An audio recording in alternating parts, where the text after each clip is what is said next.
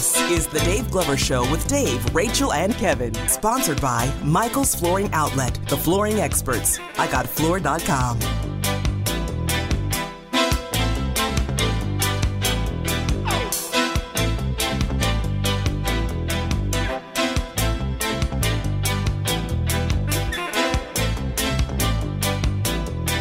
Hamsters out there.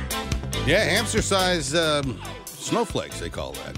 Well, that's a patented word by our good friend Dave Murray. He'll Dave be back with us again tomorrow at 3.30. You'll hear his weather forecast here at the bottom of Well, the he hour. nailed this one. Uh, yesterday, he absolutely nailed this forecast. Well, you know, he's been predicting that this was going to come, and he kept telling everybody, hey, chill out. It's going to be fine. It's just going to be a little bit of snow. Slushy. And it, it doesn't sloppy. seem like we're going through the same frantic nonsense we usually do. well, it's not do. sticking it- to the yeah. streets. That's the that's the difference. Once once the snow starts sticking to the streets, that's when that's when it all breaks loose around here. Yeah, that's when the uh, the the Schnucks like we're look like we're in a third world country because everybody just goes and raids them. Man, I was at Schnucks on what was it? New Year's Eve or Christmas Eve Eve. Uh huh.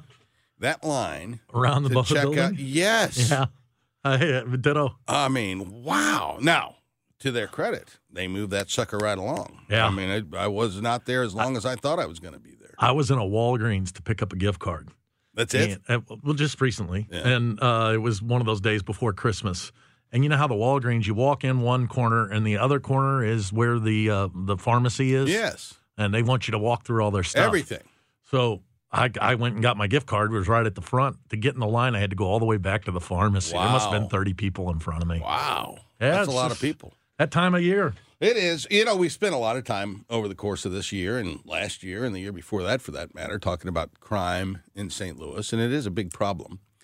And you know, you people decry the fact that there aren't enough police officers uh, in the city, and they're not. They're understaffed by under censused by what three fifty? You said. I think it might be even four hundred. I don't know, but it's a lot. And you know, it's hard to people aren't going to the academies like they used to, and and the the pay disparities that exist. There's fifty seven or fifty eight. There, there's a whole bunch of police departments just in St. Louis City and It's County. insane. And so I think I don't know if this will work, but I think I may have a solution here. Do tell. Um, so right now, St. Louis County police officers um, contract with a lot of the smaller municipalities, or in Right. some cases, not even the smaller ones, like Wildwood. Their police is contracted through St. Louis County. St. Louis County patrols Wildwood, and they've got Wildwood on the car, but it's a St. Louis County police car and a St. Louis County police officer patrolling Wildwood. There are other pockets up in North County where Sure. some of these municipalities are patrolled by St. Louis County. What would prohibit, because the city of St. Louis has money now, what would prohibit the city of St. Louis from contracting with the St. Louis County Police Department and, and bringing some of those officers to patrol the streets in the city? The county officers are here for the ball games, right? they're here for the Blues games. Why couldn't they have a contract? And that way, whatever your shortage situation may be right now in St. Louis City, you could largely address that by bringing county officers in and assisting in patrolling the streets. And it's certainly in the high crime periods, uh, in the evenings and overnight and so forth. And why couldn't that work? Well, it makes perfect sense to me. And it, most of those officers, at one time or another, probably did a tour of duty in the city of St. Yeah. Louis, too. So it's not like they're going blind into an area they're unused to. Many of these guys retire, men and women, retire and go out to Or- St. or Louis just County. go out to St. Louis or just County go out to St. Louis prime. County for when Mhm. they're, they're ready. I, it, it, what's most disappointing about what happened with um, Better together. better together. And I, I truly believe there was an effort to con, the, the to demonize it from some folks inside the press. There were a couple of issues with it, but the one that was the most logical to me was what we do as it relates to police and uh, Right. and, and first responders. Um, it just w- there's no difference between this side of Skinker and that side No. of Skinker when it comes to criminals. Um, and what what the difference is is that the police cars, you know, all have different names on them and stuff, and why we haven't consolidated policing into one area. Now, what does that mean? Does that mean that all the people in the county are going to be paying to send cops into the city? No. What it means is that we're going to have a level of patrol that would be reasonable across the region.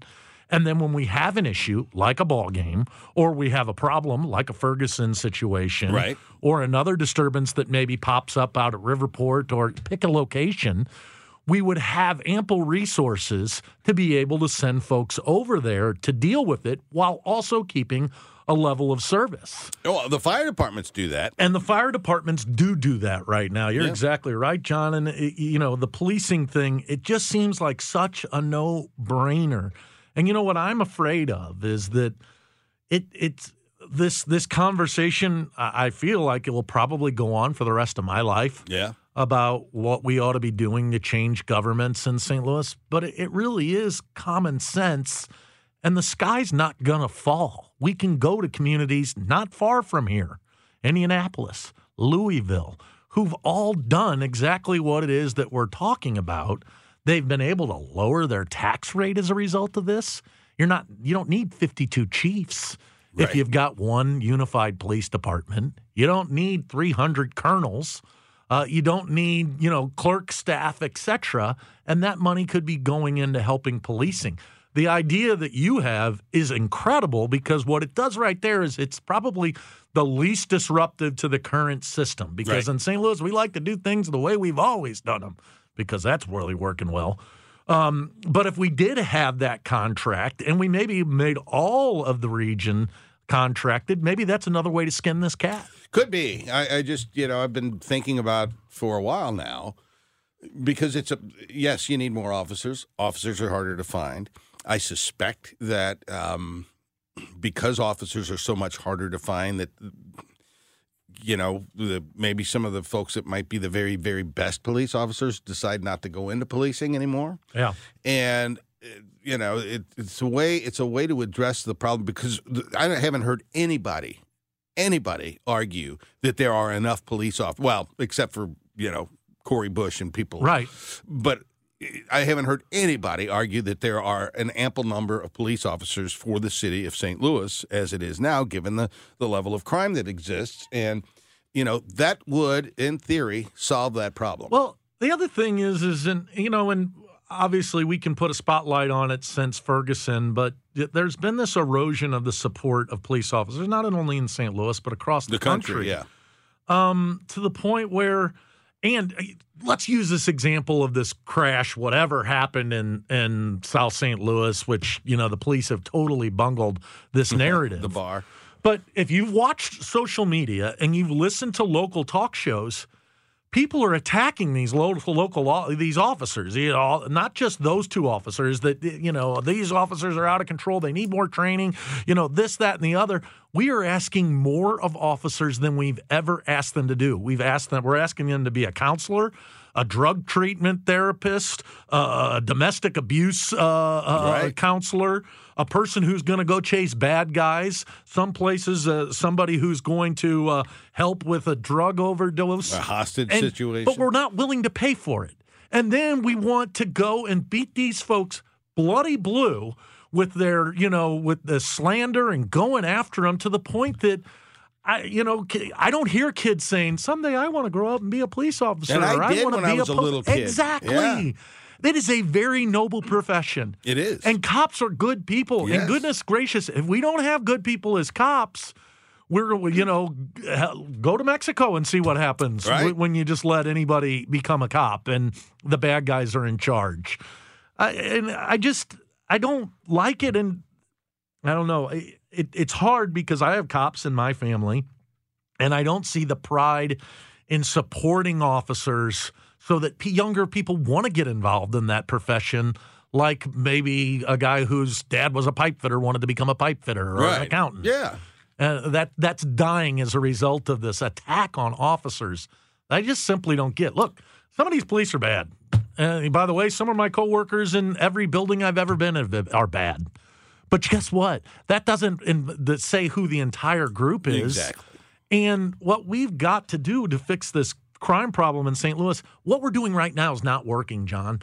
And one of the things I like about what Great St. Louis or whatever our new Chamber of Commerce is called is called these days mm-hmm. is saying, "Hey, we're St. Louis made, but maybe we think need to do things a little bit differently, and we can do things collectively differently." I hope that that will become a regional push.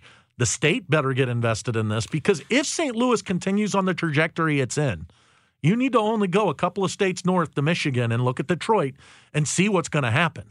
St. Louis is going to become Now, the Detroit- problem of the state of Missouri. Yes, I do think that is inevitable, and and that's exactly what happened to Detroit.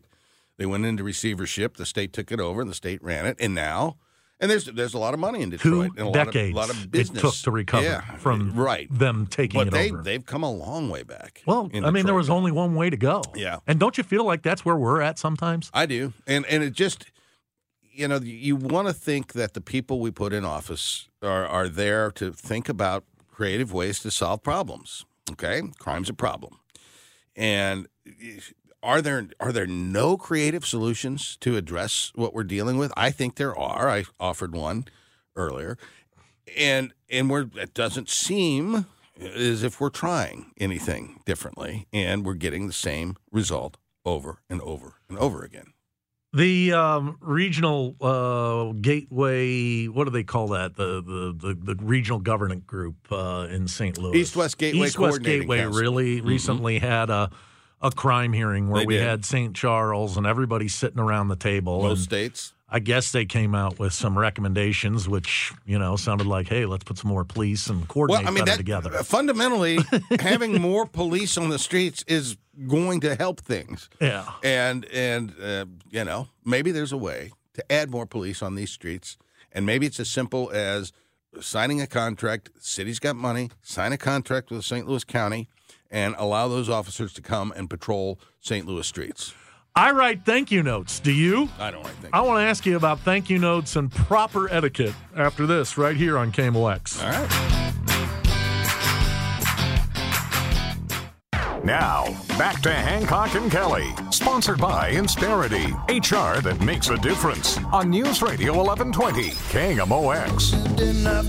Happy Wednesday, St. Louis. It's 420 in St. Louis and downtown St. Louis, right here on KMOX. Just a couple days after Christmas. Yes. And John, you know I'm a I'm a thank you note writer. I, my mother and father were big into writing thank you notes, I know you are. And so they we it didn't matter what happened in our lives, we had to sit down and write thank you notes. And it's a it's a it's a skill or a a courtesy or a behavior. Yes. A I am- character. a character. trait. Yeah, I am glad that I have absorbed. Uh, I'm not as tidy to it as I should be, uh, but at least twice a month I will sit down and do my best to come up with a list of everybody who'd done something kind to me or I, I had met with that I should write a letter. Now, put out. Uh, put aside people that you interact with on a daily basis. I don't write you thank you You notes. don't. I buy you lunch. You do. But uh, so here's my question. Thank you notes. I'm asking a guy who doesn't write thank you notes. Well, I do. Okay. I, I do write thank All you notes. but a thank you note. Do I thank you notes for Christmas? no, Why not?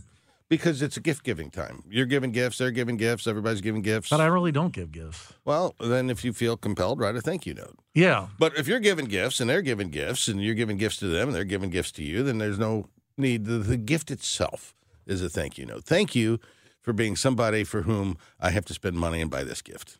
really. Yep. Yeah, because I, I I'm so I've got a couple of family members. Well, they're all family that I would need to write thank you notes to. Mm-hmm. And here's what I'm fearful of. All right. After the first of the year, I'm gonna open that mailbox, and there's gonna be my mother's handwriting. That's gonna say, "Michael, thank you for the greatest Christmas." Blah blah blah. And then it'll come my aunt. Then it'll come some of my sisters, mm-hmm. and I will have taken your advice and not written a thank you note. Yeah. I wonder if people write thank you note. Hey, is it any weirder than sending out a Christmas card? I mean, you know, if somebody writes you a thank you note. wow, Well, I mean, a really- thank you note's great when when uh, somebody has you over for dinner Uh-huh. at their home. Yeah. And they cook dinner and you enjoy the evening together. Yes, send them a thank you note. That was a lovely Is that the reason I haven't been invited back yet? Is I didn't write a thank you note after that last time? No, no, no. You're always I'll have you over for dinner at my got- house, except we just have to get takeout. open invitation. You've got an open invitation. You know, I moved into that place in the West End, Yeah, and I, I I had to give, get it redone before I moved in. of course. And I bought all these appliances. Yeah. And every time I, I start to think I'm going to cook, I think, why did I spend all this money on these have appliances? you Because ever I have live you out. ever see? I never cooked ever, yeah. and um, now I enjoy it. Do you? Yes. Huh. Uh, have, have you not had the I experience? do. I mean, I like to cook. I like to grill in the summertime. Well, but I'm talking about creating. You know? yeah. I don't. I like to bake. I made Ooh, tell me. I made Morton's cream spinach recipe. the other What? night. Yes. How'd you do that? Oh, I got the recipe online. Online? Yeah, Morton's. You know the Yeah. steakhouse. Their cream spinach. Does it use heavy whipping cream? It does, and That's it was terrible for you, isn't it? Uh, yeah, in, in moderation, it's fine. and and and so you got this. I mean, oh, it was outstanding. I can't remember all the little stuff, but there's a lot of little touches that make it Morton's. And uh, really? yeah. Well, give me one sw- surprise. Worcestershire sauce in there. no, there's something I can't remember what it. How do you was. say that? Worcestershire or Worcestershire? Uh, Worcestershire. Worc- what? Say it again. Worcestershire. Worcestershire. Worcestershire. What is Worcestershire sauce? Well, it's uh, it's a combination of uh, of uh, herbs and spices. what do you use it on? Yeah, you can use it on your meat to to uh, marinate. Uh huh. You can use it on you know all kinds of things. Yeah, I don't know what you use Worcestershire sauce. Well, it's on. good. You, you don't want to drink it. See, I'm a fan of soy sauce, but I'm using an alternative to soy sauce these days. Oh, Amino acids. what? Amino acids tastes just Oh, like that doesn't sound it's good. got a little less salt. It's a little better for you. Amino acids. tastes acids. just like amino acids or amino acids, however you say it. Amino acids. Tastes just like um, uh, soy sauce. So what I like to do with my meat is uh, put it in a like a Ziploc bag Yeah, with a little bit of garlic, chopped up garlic, yeah, yeah, salt and pepper, yeah, yeah. and some of this amino acids. Uh-huh. And I'll let that stuff sit in there for Thirty minutes. 30 minutes to an hour, you know, room temperature. Mhm. Let that stuff soak in there and then take it to um take it to the grill. To the and, grill. And, and and grill. Now I'm also getting good in the wintertime. I'm not allowed to use my grill uh you know, in the wintertime. Used my grill last night. so I have to use the uh the oven and I'm I'm getting pretty good at broiling meat too. Is that right? yeah, I'm able to like kind so of there's a, there's a marinade on the market that um, I think is. I mean, you can make your own marinade, and it sounds like that's what you're doing. yeah. But th- it's called Dale's. Have Dale? you seen this stuff? No, It's got a little about it. cow on the on the cover. of it. Okay. and you marinate your beef in there. Uh-huh. Whew, it's great. Really? I think it's great. I mean, And so, what love is it like? Uh, you find it where you get the the the, The marinades. barbecue sauce, and Yeah, stuff right. like yeah, that. exactly. Yeah. You ought to try it sometime. Is that what Worcestershire sauce is? Is it Well, essentially something some for a of that in marinade? I, I think that's right. I I don't uh, not a Worcestershire aficionado. You're not Worcestershire. No, no. uh-uh, uh-uh. Uh. What do you think of the concept of writing thank you notes via email? Or text. Yeah. Yeah, I mean, Well, text is a little different. You and I go to lunch. Hey, Mike, thanks for lunch. yeah, Yeah. I, I never have to send you one of those, by the way. right. And, and so, uh, I'm kidding. so, uh, uh, but I really. think I think that the thank you is uh, just the expression is sufficient. So Yeah. if it's a text message, if it's an email, if it's a note uh, in the mail. Now, are you a are you a one are you a note card thank you guy? I am. Uh, so it's a one side, two sentences, you sign your name. Right. Two sentences. What? So, uh, and by the way, you remember Tom Eagleton. I do. the great senator from uh, Missouri. Um, he was a notorious note writer. Yeah, right. Uh, to friend and foe, Mhm. he would write a note, and I have a couple of Tom Eagleton notes that he wrote me that I've Oh, wow. kept. yeah. Uh, and so I always feel like there's something special. And the, the kids at Did he the office, the people I work with, Yeah. they make fun of me. They're like, literally, you wrote me a note, you threw it in the mail, and mailed it back to the place you wrote it from Yeah. To say thank you for something. And I was nice like. I know, but that's what my mom told me I had to do. Now, did Tom Eagleton sign his cards? Tom, Tom Eagleton, T. How did he sign them? T E. I need to go back and look, but I want to say mine said Tom Eagleton. Now, you know, it comes on a stationery. This is when he was. Right.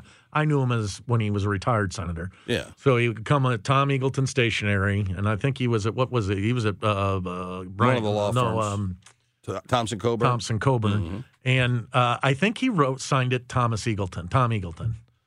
Well, but maybe it was Tom. I need to check. Well, you check on that, and when we come back, we're going to check on chat.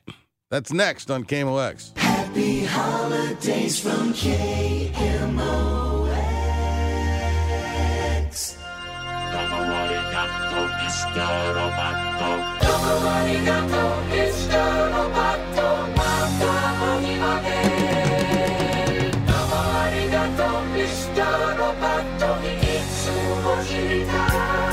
What's he saying? Domo Arigato, Mr. Roboto. Domo or my gato, Mr. Roboto. That's Styx. Is it? That's from the Mr. Roboto album. Yeah.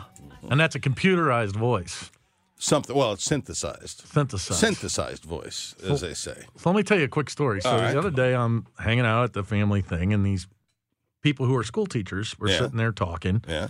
And the biggest thing they're dealing with right now is these kids who are getting assigned homework or write a paper or blah, blah, blah, Uh-huh. using Chat GPT to be able to write their uh, papers, et cetera, and provide ideas. Do they get busted? Well, they said that in most instances they can spot that this was done by a computer and not written by a person. But Well, it got me to so. thinking because John, everybody's out there doing this. If if these professors at college are using this stuff, are, are fearful of it. I feel like I'm my parents with the VCR back in the '80s. I didn't know how they didn't know how to operate it. They needed us to do it. And time's moving on, and you and I don't know how to use Chat Oh GPT. yeah, it's, it's, it's, it's a, you just you type in stuff in there. So we thought we'd get the tech guy, All right. uh, the KMOX tech guy. You're the tech reporter, are you not? Innovation. The St. Louis? innovation Anything is reporter possible, Michael. with Michael Calhoun, who, by the way, may I tell you, you have some magnificent hair. Uh, Thank you. I I've was been just doing pointing nothing to it. You, but you have to maintain that stuff. You can't have locks that thick and long and not spend a little time, you know, with with extra product and stuff. Yeah, I have to a lot more time before getting out the door in the morning. That's for sure. Do you? have you used ChatGPT? Yeah, it's simple. You just ask it what you want it to do. That's what I Where, just. It's- where- it's a- but it's where is it? Like, where do language you go to use this? You uh, go to the OpenAI website. Just open AI, And and, then you can ask it any question. You can ask you it. want. Yeah. Have you done this, Hancock? no, but I know how it works. I This they, is how he wrote his monologue to start the show. they, right? they pay. believe me, I didn't.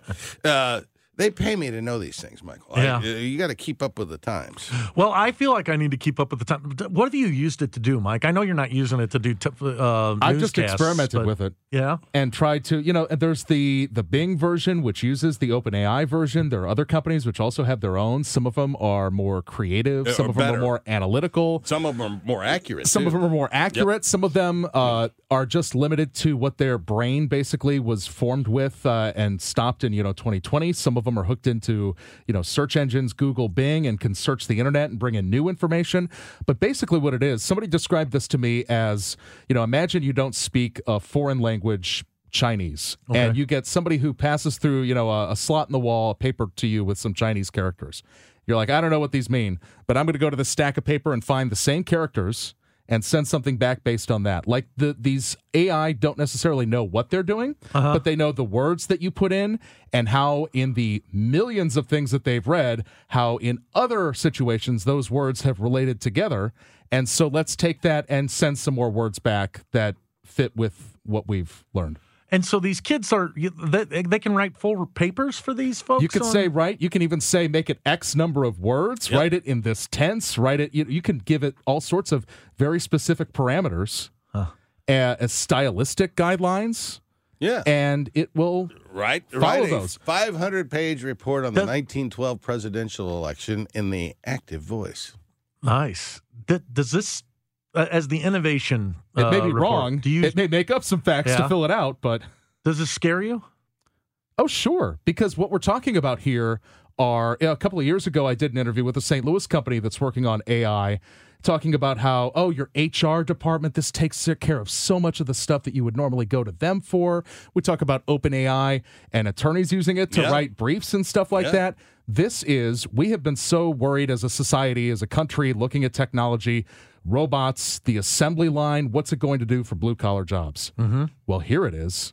And it's going after white collar jobs. Right. It's going after the information, the knowledge jobs. Now it's not there yet, but we've seen how fast it moves. Yeah. So Huh. I'm gonna have to spend some time with that. Well, It's could I could, could with I to put my picture into it and tell me tell me what my kids will look like? yeah, Seriously? Yeah. You might have to put in. Oh, I would You love to know have what to my add offspring a, a female in there Yeah. too, Michael. like. Well, uh, Charlize Theron, that's a given. So I I throw a picture of me and Charlize in there and say, "Tell me what my kids are going to look like." Yeah. and it will be able to do that. well, it'll tell you something. That's Uh, pretty incredible. You'd have to have actually have the kid in order to see if it was right. All right, I'm willing. Uh, so I, when, I'll tell you how it affects me because Uh-huh. my business, I do politics. Well, no kidding. Yeah, and and one of Tell the, me about this. one of the services we provide for clients is opposition research. Right. This thing, at some point soon, um, I fear, is going to put us out of business. because campaigns will be able to say, "Give me Nikki Haley's position on gun control." Mm-hmm.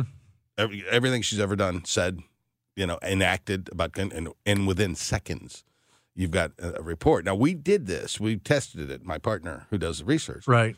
and thankfully, when he did it, they gave a bunch of bad information back. Uh-huh. Uh, but at some point, they're going to get that thing to where services like research can be done by this system far less expensive and far quicker than human beings can do it. But then that raises the question of sure it can research past votes or what she said on social media or in debates or on on media in Right. interviews, but isn't it a lot of opposition research like shoe leather almost reporting and going out and talking to people and seeing what's been done outside of the public eye That and happens, the human to human aspect? It- it- that happens, but not that often. Okay. Yeah, it, um, because you know I don't want to get into the weeds, but what we deliver to a client is documentation that they can use and cite.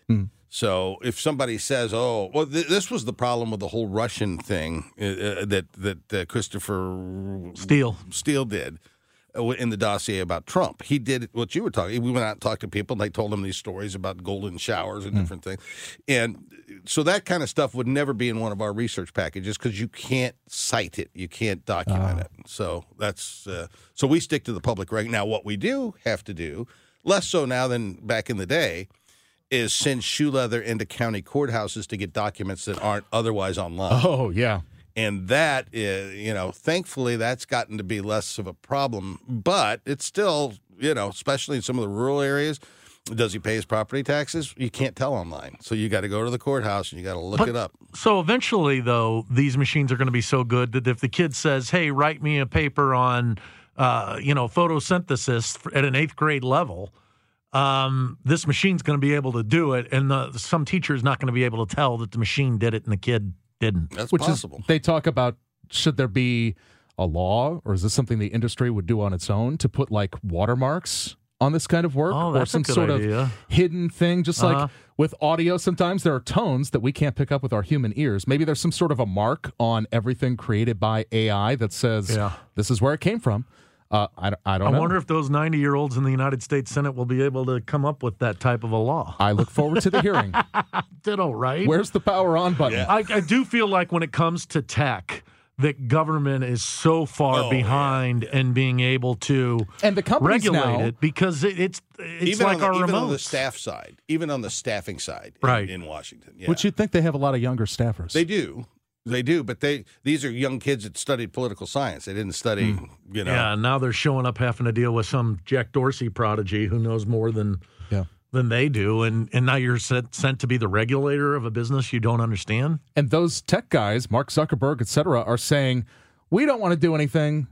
Regulate us, and we'll comply with the law that you think we should be Right. doing, but we don't want to go above and beyond on our own. It's kind of odd to Yes. think about companies saying, give us more regulation. Right. This scares Yeah. us too. Please come and be the adult here. Don't leave it to Or you take responsibility Yeah. for putting these safeguards on as opposed to us. Elon Musk, I, you know, I know he's got a lot of issues. So, but this one thing he did say that I heard him say in some talk that stuck with me is he said, "Soon we will be able to move, make a robot that moves faster than your eye."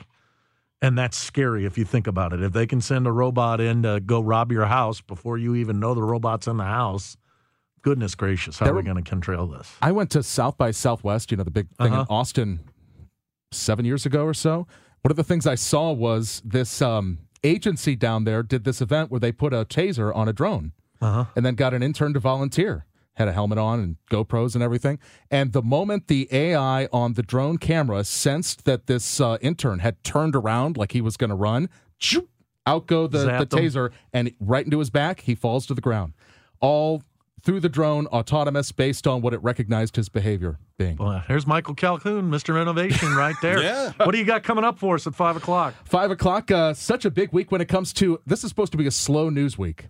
But we've had like 10 restaurants announced or moving or growing or just No. incredible stuff. Uh, St. Louis. So we're going to get into that at 520. I love what you're up to with from the five to six program, Mike. Keep it up. Thank up. you. That's Michael Calhoun. That's John Hancock. When we come back, we'll be with the sports fella. Yeah, Matt, Matt Pauley. Pauley right here on KMOX. Domo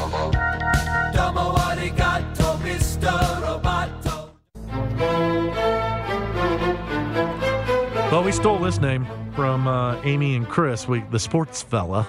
Matt Pauley, who's doing Sports Open Line tonight from 6 to 8, right? Yep, both two hours. Kind enough to come in and join Hancock and Kelley. That is If- kind of him. If I would have asked you at the beginning of the year, hey, Matt Pauley, I got a wager for you.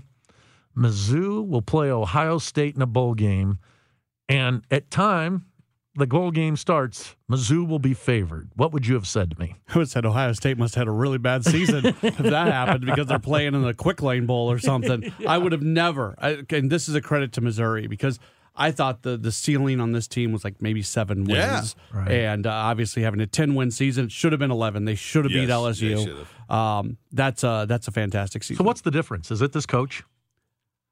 Ah, that's a great question. They've had the talent. Like they've Uh-huh. underachieved the last few years because Drink has recruited at a really high level.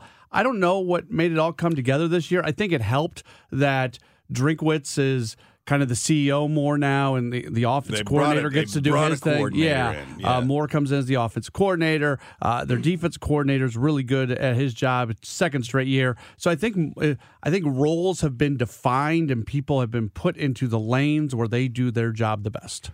Drinkwitz to me seems like a funny, kind of silly guy. Um, I don't see him as a Nick Saban type, like all business. Um, so I'm kind of thrilled to see this happening for this guy. Obviously, it's translating into recruits. Kids must like this personality. Yeah, I, say this all the time. I didn't know much about him. I just kind of saw him from afar, and he honestly, from not knowing him, he kind of turned me off. And then He was what from Appalachian State? yeah, Appalachian State, and he, and he did a really nice job there. That's a pretty good program. Yeah. uh, there.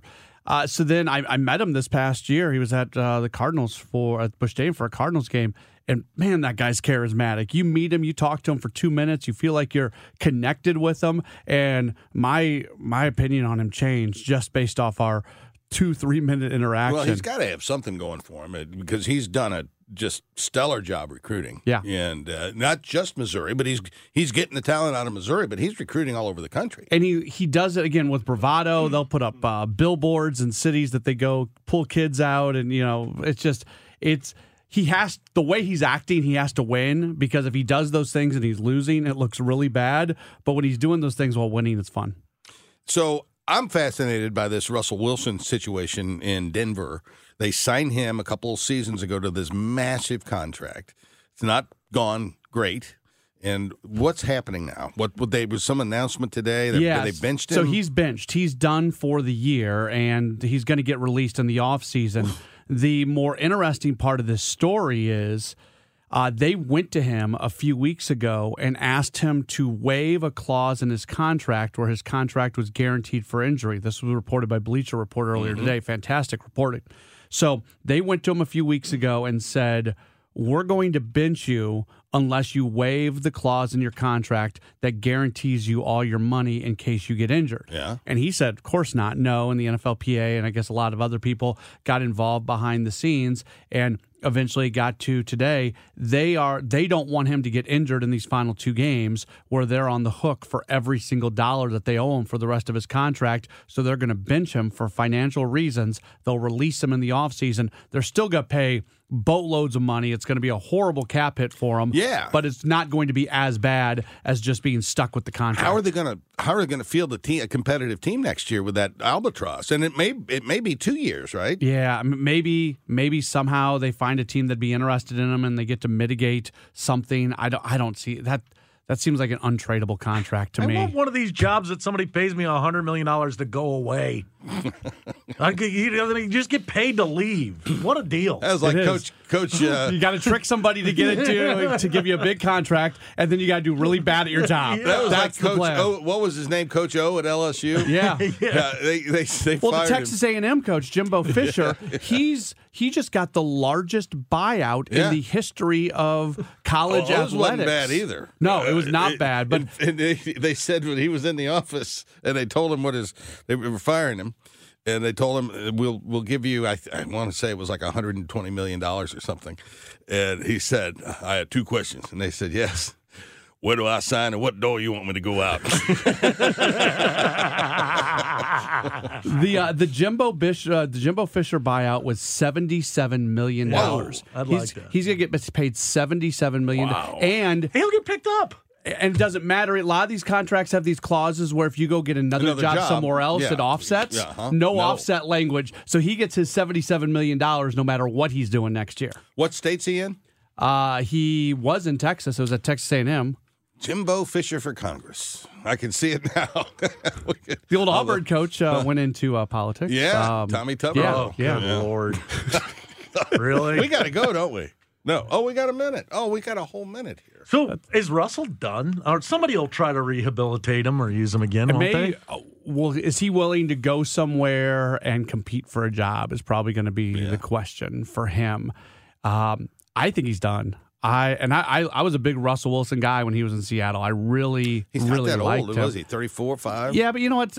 Different athletes, different ages. It goes. You know, especially the way he uses his legs and everything. I just, I, I don't think he's got much left in the tank. Hmm. Take, wow. take your money, be married what to Ciara, a massive live life. miscalculation. Oh yeah. I mean, hope you you know, we signed the. Cardinals. The Car- Cardinals signed Brett Cecil. That was a bad deal. But this thing, this is one of the, worst money contracts in the history ever. of the NFL. Yeah. ever. Yep. I mean, that's just incredible.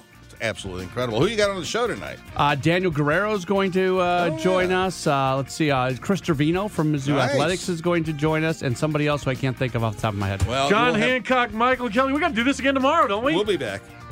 See you then, guys. Thanks for listening. Thanks, Matt Pajeski.